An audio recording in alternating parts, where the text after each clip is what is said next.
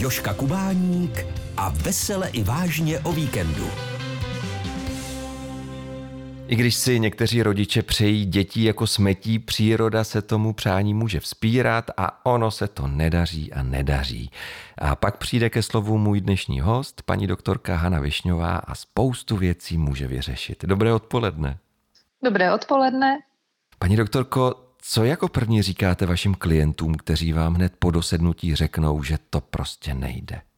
tak napřed zjistíme, jestli to skutečně nejde, protože člověk se musí zeptat na ty intimní detaily, jestli vlastně, jak dlouho se snaží otěhotnět, jestli mají pravidelný pohlavní styk, protože byste se divili, jak často se člověk dozví, že to sice už dva roky nejde, ale za ty dva roky to možná reálně zkusili dvakrát, protože jsou buď na cestách jeden nebo druhý, nebo unavený z práce, nebo já tomu říkám geografická neplodnost, protože když páne služebně na tři čtvrtě roku v Argentině a přiletí až na Vánoce, tak sice po dítěti oba touží, ale jakým způsobem se to nemusí dařit. Takže tím většinou začínám ten rozhovor, do jaké míry je ta snaha intenzivní, protože k tomu musí být přitomně oba dva, mít náladu a mít pravidelný sexuální život. A myslím si, že to trochu to narůstá, tady i ty sexologické problémy, že ne všichni lidi prostě při tom kariérním vytížení a psychickém stresu, byť potom dítěti touží, tak vlastně často těch příležitostí mají strašně málo, kdy reálně byla šance, aby ta žena otěhotněla. A máte přehled o tom, kolika párům ze sta třeba se dnes nedaří počít dítě? Řeknu to opačně, předpokládá se, že naši nějakou lékařskou asistenci potřebuje každá pátá dvojice. Mm. A zhruba každá sedmá dvojice potřebuje už, aby to bylo umělé oplození. Aha. Jo, je to moc, je to moc. Nebo i tak počítali statistici, že se dá říct, že v každé třídě ve škole jsou aspoň tři děti ze zkumavky. Panečku. Průměrně, no.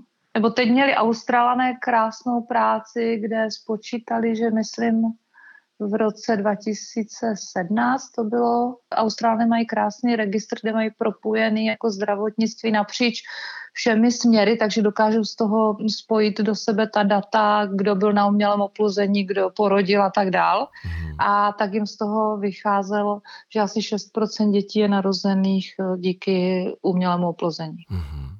Tak řekněme, že zjistíte od toho páru, který k vám přijde, že sexuální eh, aktivita je obvyklá, je to všechno v pořádku. Mm-hmm. Jakou roli ve snaze počít hraje třeba psychika? Určitě znáte spousty příběhů, kdy to dlouho nešlo, rodiče nad tím pak trochu mávli rukou a šup už to bylo. No, určitě hraje velkou roli, určitě. To jsou známé případy, nebo taky je to tak, že třeba jim to nejde 4-5 let, potom až díky lékařské pomoci otěhotní, narodí se jim dítě a do roka mají druhé.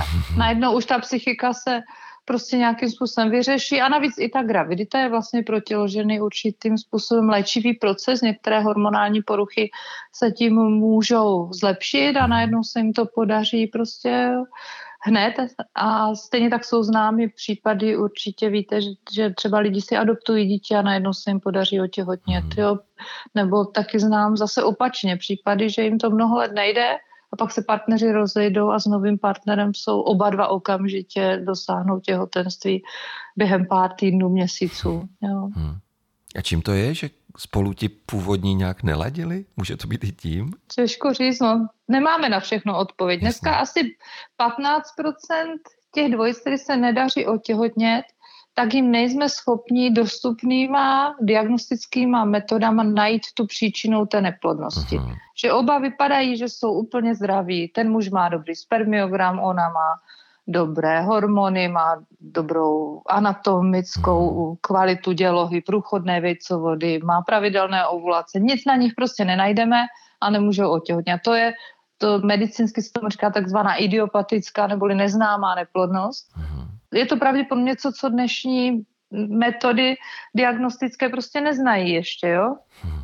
Takže my jim musíme říct, že nevíme, ale máme metodu, jak jim pomoci otěhotnět. Hmm. Jo? Že i když nevíme, čím to je, tak to umělé oplozením dává podle větkové kategorie reálnou dobrou šanci otěhotnět. Že prostě někdy nemá smysl do nekonečná pátrat po příčinách, ale je potřeba přistoupit k léčbě. No. A jaké teda dnes bývají nejčastější příčiny neplodnosti? Je to tak půl na půl na straně ženy, na straně muže a zhruba u 20% párů mají problém oba. U mužů to bývají špatné hodnoty spermiogramu, u ženy je to nejčastěji snížená plodnost a snížená zásoba vaječníků z důvodu věku, protože posunula se vlastně v populaci ta doba, kdy lidé zakládají rodinu. Dneska v Česku průměrný věk žen při prvním porodu je už kolem 31 let. U nás třeba průměrný věk pacientek, kdy přijdou, že je to trápí, že nemůžou otěhotnět, tak je kolem 38 let. Jo. A kdy je podle vás nejlepší čas pro ženu, aby otěhotněla? Obecně kolem těch 25 let, no, ale hmm. to je v dnešní době prostě všude ve vyspělém světě v období prostě to, že lidi zakládají tu rodinu až po té třicíce, nebo spíš až prostě před čtyřicítkou, že se to hrozně jako sociologicky posunulo, jo? že není zvykem, že lidi mají děti ve 20, v 25, že začínají zakládat rodinu. No a tím pádem u žen prostě ten biologický věk hraje velmi významnou roli. I máme třeba hodně pacientů, že mají třeba první dítě třeba z prvního vztahu 25 a teďka ve 40 už to prostě nejde, jo? že tam uvíde počet a kvalita těch vajíček s věkem. A s tím zatím neumí ta medicína nic nějak dělat. No. A co si myslíte o té touze žen mít dítě po čtyřicítce? No, myslím si, že by se většina lidí měla trošku zamyslet, jako jak se cítí být zdravým, nejenom žen. To měli bychom se bavit i o teda genderově o těch mužích, jo. Mm. Nakolik jsou zdraví a vzít jako i v potaz jakousi zodpovědnost k tomu dítěti, že to dítě není hračka na rok, to dítě nás potřebuje, řekněme si, aspoň těch 20 let, aby jsme ho vychovali, mm. Byli mu oporou, i ho zabezpečili, jo, taky musí být člověk jako schopný pracovat, i finančně zabezpečit to dítě. Minimálně můžeme mluvit o těch 20 letech, ne déle. Mhm. A zakládat si dítě třeba, když ženě je přes 40 a jejímu partnerovi je třeba i hodně přes 50, tak eh, myslím si, že by každý ten pár se měl zodpovědně zamyslet nad tím, jako jestli se cítí na to za 20 let prostě se o to dítě být schopný ještě pečovat nebo uvažovat i o tom, že až dítě půjde do puberty, tak přijdou třeba nějaké starosti větší a aby na to měli ještě dost sil a cítili se na to dostatečně zdraví. No. A pozorujete u partnerů velký věkový rozdíl v poslední době?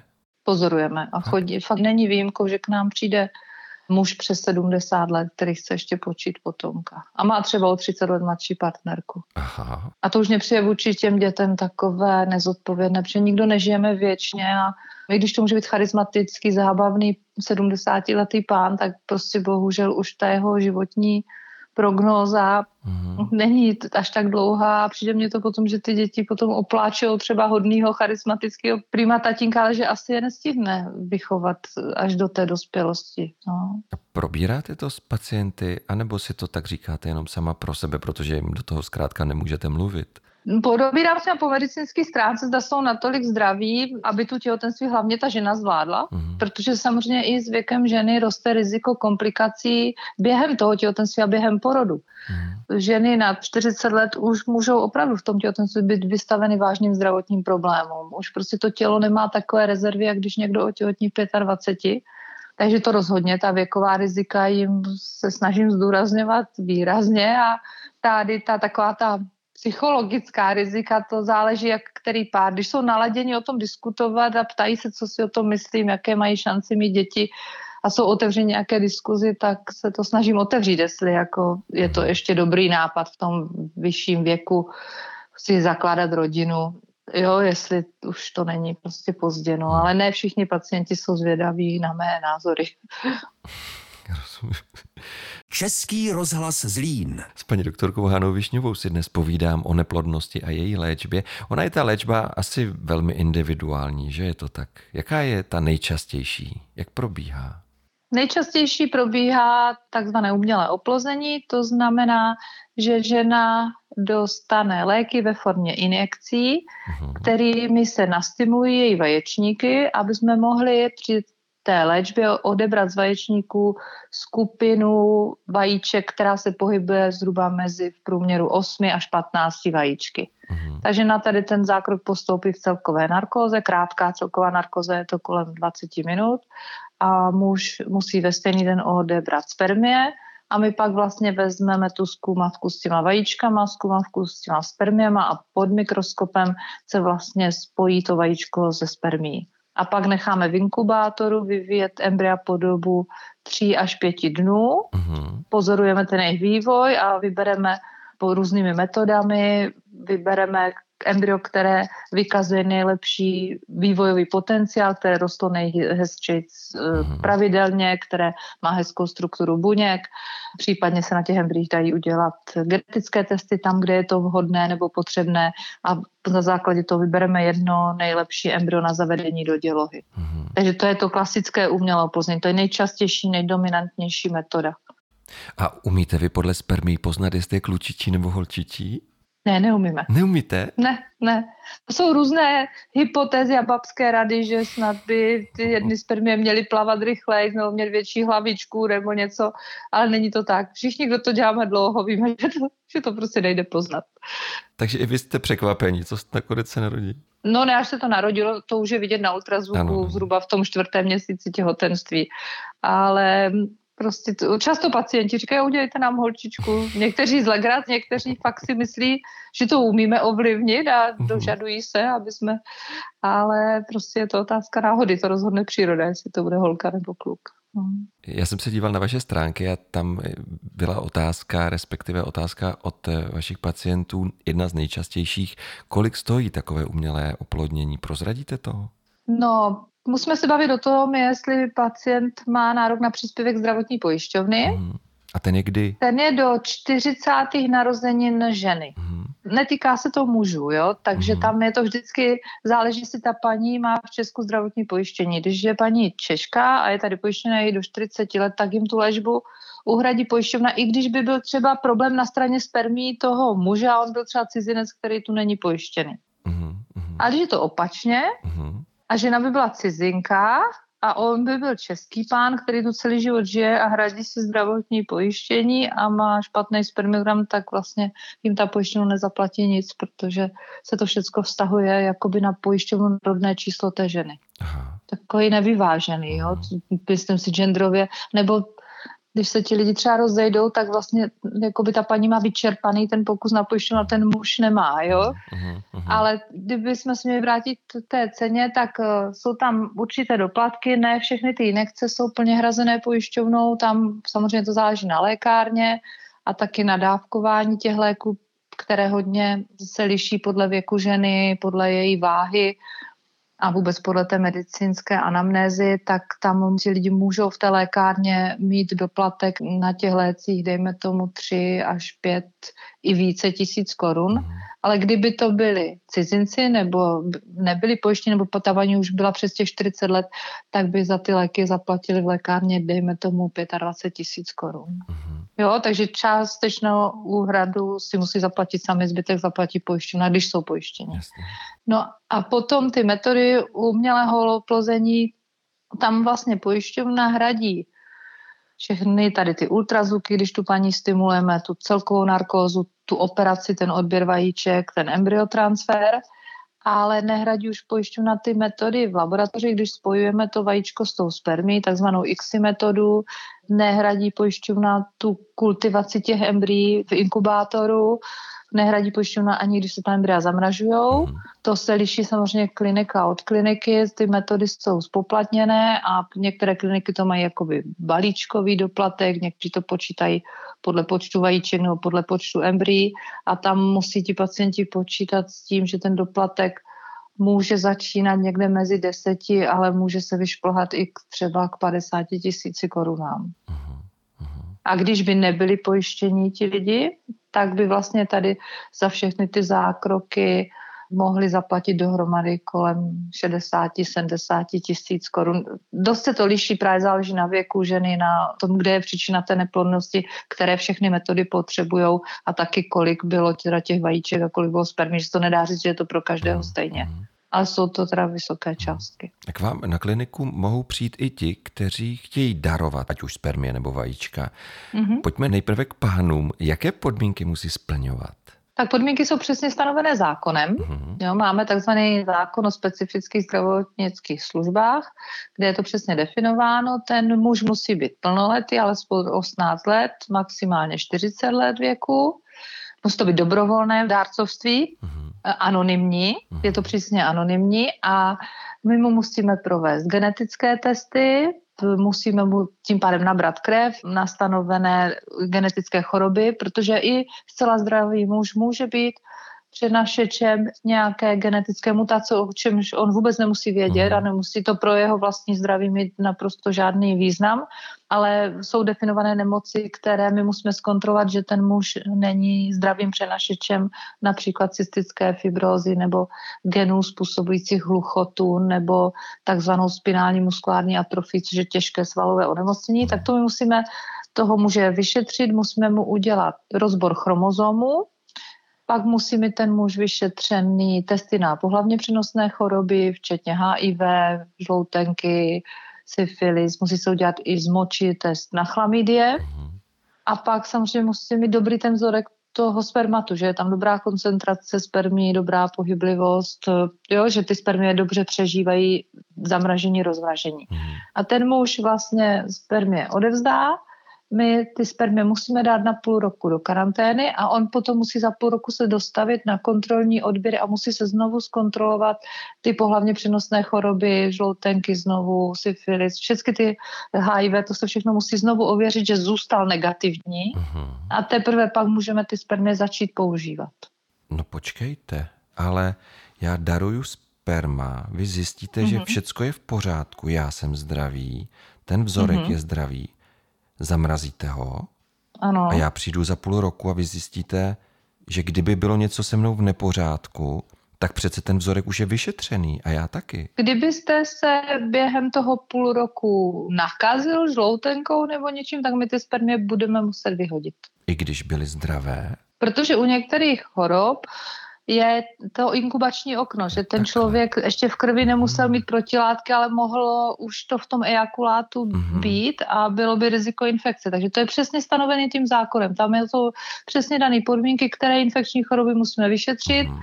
a my je musíme za toho půl roku znovu zopakovat a kdyby se tam objevila pozitivita, tak se ten vzorek nesmí mm-hmm. použít.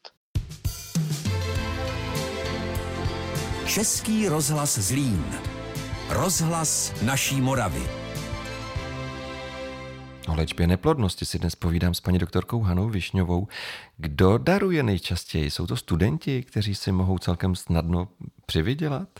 No, na darovat spermie chodí hlavně studenti. No. Mm, mm, mm. A jak často mohou darovat spermie?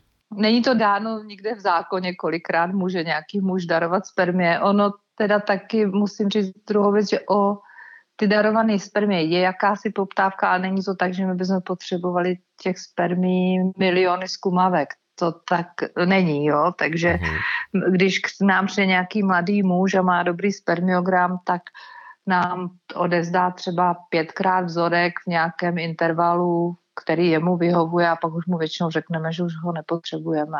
Víte co, dneska ta eh, asistovaná reprodukce ve straně léčby mužské neplodnosti je extrémně efektivní. My jsme schopni i u muže, který je třeba po sterilizaci mhm. nebo který nemá eh, erekci a není schopný eh, ejakulaci, tak my jsme schopni odebrat ty spermie operativně přímo zvadlat a nadvadlat a tím oplodnit vajíčka a nám v podstatě stačí, když ta jeho žena má, dejme tomu 10, 12, někdy jenom 8, někdy 15 vajíček, tak my potřebujeme najít 8 živých spermí nebo 10 nebo 15, mm. což skoro většinou najdeme, jo? že těch mužů, kteří mají tu absolutní nulu, že se tam fakt nenajde ani těch několik kusů, je hrozně málo.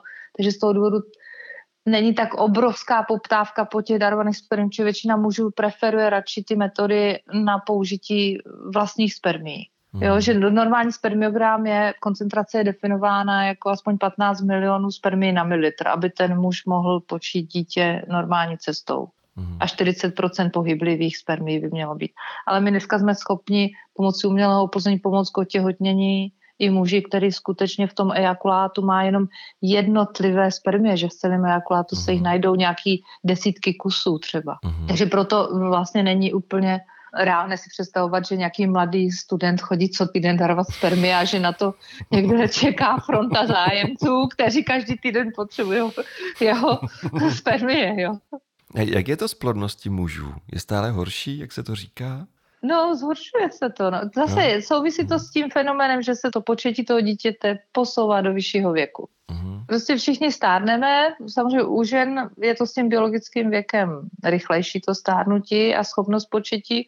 U mužů je ten pokles toho počtu spermí s věkem míň tak uh, razantní, ale přibývají mužům choroby, jo, protože potom, když muž třeba už přes 40 má vysoký krevní tlak, vysoký cholesterol, tak na to bere nějaké léky. Ty léky mhm. můžou ovlivnit charakteru těch spermí. Když má muž opravdu problémy s vysokým tlakem, tak má často i problém s erekcí a potom vlastně zase je problém s tím početím, jo? protože mhm. prostě se to posunulo do věku, říká se, že za posledních 30 let se to posunulo minimálně o 10 až o 15 let eh, ta doba, kdy se lidi snaží založit rodinu. A to už prostě nejsme tak zdraví, to máte na olympiádě vítěz v atletice taky mu nebývá mhm. prostě 45, 55. Mhm. Ta nejlepší zdravotní kondice je prostě někdy v těch 25 a 20 mhm. letech. No. A jak je to u žen? Jak dárcovství probíhá u nich? U, u dárkyní vajíček je to složitější, mm protože ta žena musí podstoupit stimulaci, stejnou jako by podstupovala paní, která sama chce dítě pro sebe. Jo, my i tu dárkyni musíme vlastně nastimulovat injekcema. Mhm. Zase ty kritéria, kdo může být dárkyně, jsou přesně stanovená zákonem. Je tam věkový limit u žen do 35 let ze zákona. Opět to musí být anonymní, dobrovolné to dárcovství. Ta žena musí počítat s těmi riziky, protože přece jenom při umělém oplození je nutno podstoupit narkózu a operaci. Byť je to krátký zákrok, tak existuje u odběru vajíček riziko krvácení do břicha, riziko poranění vnitřních orgánů, kterému se i při nejlepší péči i nejzkušenějšího lékaře nedá prostě zabránit. Mm, mm. A toto si musí dárkyně dobře rozmyslet, protože přece jenom je v jiné pozici než žena, která kvůli své vlastní neplodnosti chce dítě, tak ta přece jenom ta rizika musí podstoupit. Ta dárkyně to dělá dobrovolně a musí si být vědoma, že dobrovolně jde do operace a do narkózy, kterou ona sama nepotřebuje a musí počítat, že kdyby k těm rizikům došlo, aby si to sama nevyčítala nebo nevyčítala to těm doktorům, že vlastně to bylo příliš velký riziko, které jí za to nestálo, když to tak řeknu. No. Či přece jenom ten muž, když jde darovat spermie, no, tak žádný injekce na to nepotřebuje. Přijde, dobře, musíme mu odebrat krev, ale není tam žádný zásadní rizikový zákrok, který by podstupoval. U ženy darující vajíčka už je to hodně časově náročné, protože ta stimulace trvá 10-14 dní, pak následuje odběr vajíček v celkové narkóze. Ta žena si musí taky dát pozor, aby třeba ona sama neotěhotněla v tu dobu, protože jak je mhm. nastimulovaná, tak bude podstatně plodnější než normálně jak má zvětšený vaječníky, tak musí omezit sportovní aktivitu. Jo? Takže ono to má vliv i na její jakoby soukromý život, že musí být třeba domluvená s partnerem, že nebude aspoň těch 14 dní pohlavní styk pro jistotu, nemůže sportovat, nebo musí vynechat tady ty své činnosti, musí počítat s tím, že po tom zákroku jí to břicho může pět dnů, někdy i déle pobolívat. Jo, a hmm tohle je potřeba jim vysvětlit a ta rizika nesmí být bagatelizována, protože ta jsou s tím spojená. Uh-huh, uh-huh. Říkali jsme si, že hlavně studenti, pánové, spermie darují často. Jak je to s ženami? Jak často přicházejí darovat vajíčko? Tak hlavně dárkyně většinou spíš nejsou studentky. Uh-huh. Jo, ono je to dost, dost časově náročné, a ty studentky úplně některé takové jsou hodně, že jo, mají spoustu zájmu a tak dál, že i když se třeba přijdou zeptat, tak pak vlastně, když zjistí, kolikrát by museli na ty kontroly chodit a skloubit to se školou a s nějakýma brigádou a vším možným, mm. to se ne, ne vždycky daří. Typickou dárkyní bych řekla, že je mladá žena, která už má jedno, většinou dvě, někdy i tři děti, mm.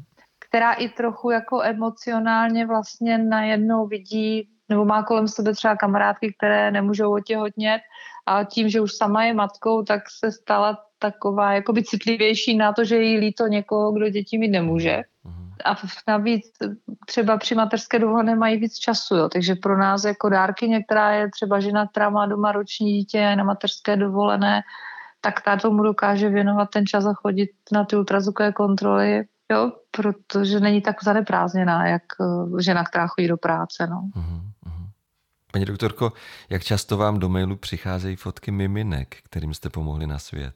Hodně, moc, Hodně. moc. Hmm, hmm. A to je super, to je jako, já říkám, že máme hrozně hezkou práci, protože ty lidi fakt posílají mimina, jak se narodí, ale někteří lidi nám posílají třeba každý Vánoce fotku dětí u stromečku, a nebo jak jdou děti třeba do školy, ze zápisu do školy a tak a a to, i když je člověk třeba z té práce unavený, tak to vám udělá fakt radost, když vám přijdou fotky jo, a rodiče se pochlubí, co už to dítě umí, nebo s nějakým úspěchem ze školy, tak to je, to je fajn. To je super. A máte o nich teda přehled, to je krásné. Máme, no, mám. My, my musíme i jako vlastně si hlídat výsledky, protože jsme povinni vykazovat na anonymní bázi výsledky té naší léčby do Národního registru asistované reprodukce, takže my musíme mít přehled, jestli ta naše terapie skončila úspěšným otěhotněním, jestli nedošlo k potratu, jestli se nenarodilo dítě s nějakou vrozenou vadou, to musíme mhm. všechno evidovat. Takže my je aktivně vlastně kontaktujeme v době toho očekávaného porodu. Mm. A jak říkám, někteří lidi prostě rádi zůstanou v kontaktu díl a ozývají se nám jako mám pacientky, které jsou se mnou v kontaktu a děti už mají třeba 15 let, no. Už jsou velký prostě. Hmm. hmm. Paní doktorko, já vám přeju, abyste dělali šťastnými co nejvíc maminek a tatínků a děkuji vám, že svým uměním zalidňujete svět. ne, děkuju, to bylo moc hezký, tak dě, děkuju a doufám, že budeme nadále úspěšní a, a vám děkuju za rozhovor příjemný. Děkuji, moc vám to přeju. Na mé rozhlasové pohovce jsem dnes hostil paní doktorku Hanu Višňovou. Děkuji, naslyšenou. Děkuji taky, naslyšenou. Český rozhlas Zlín, rozhlas naší Moravy.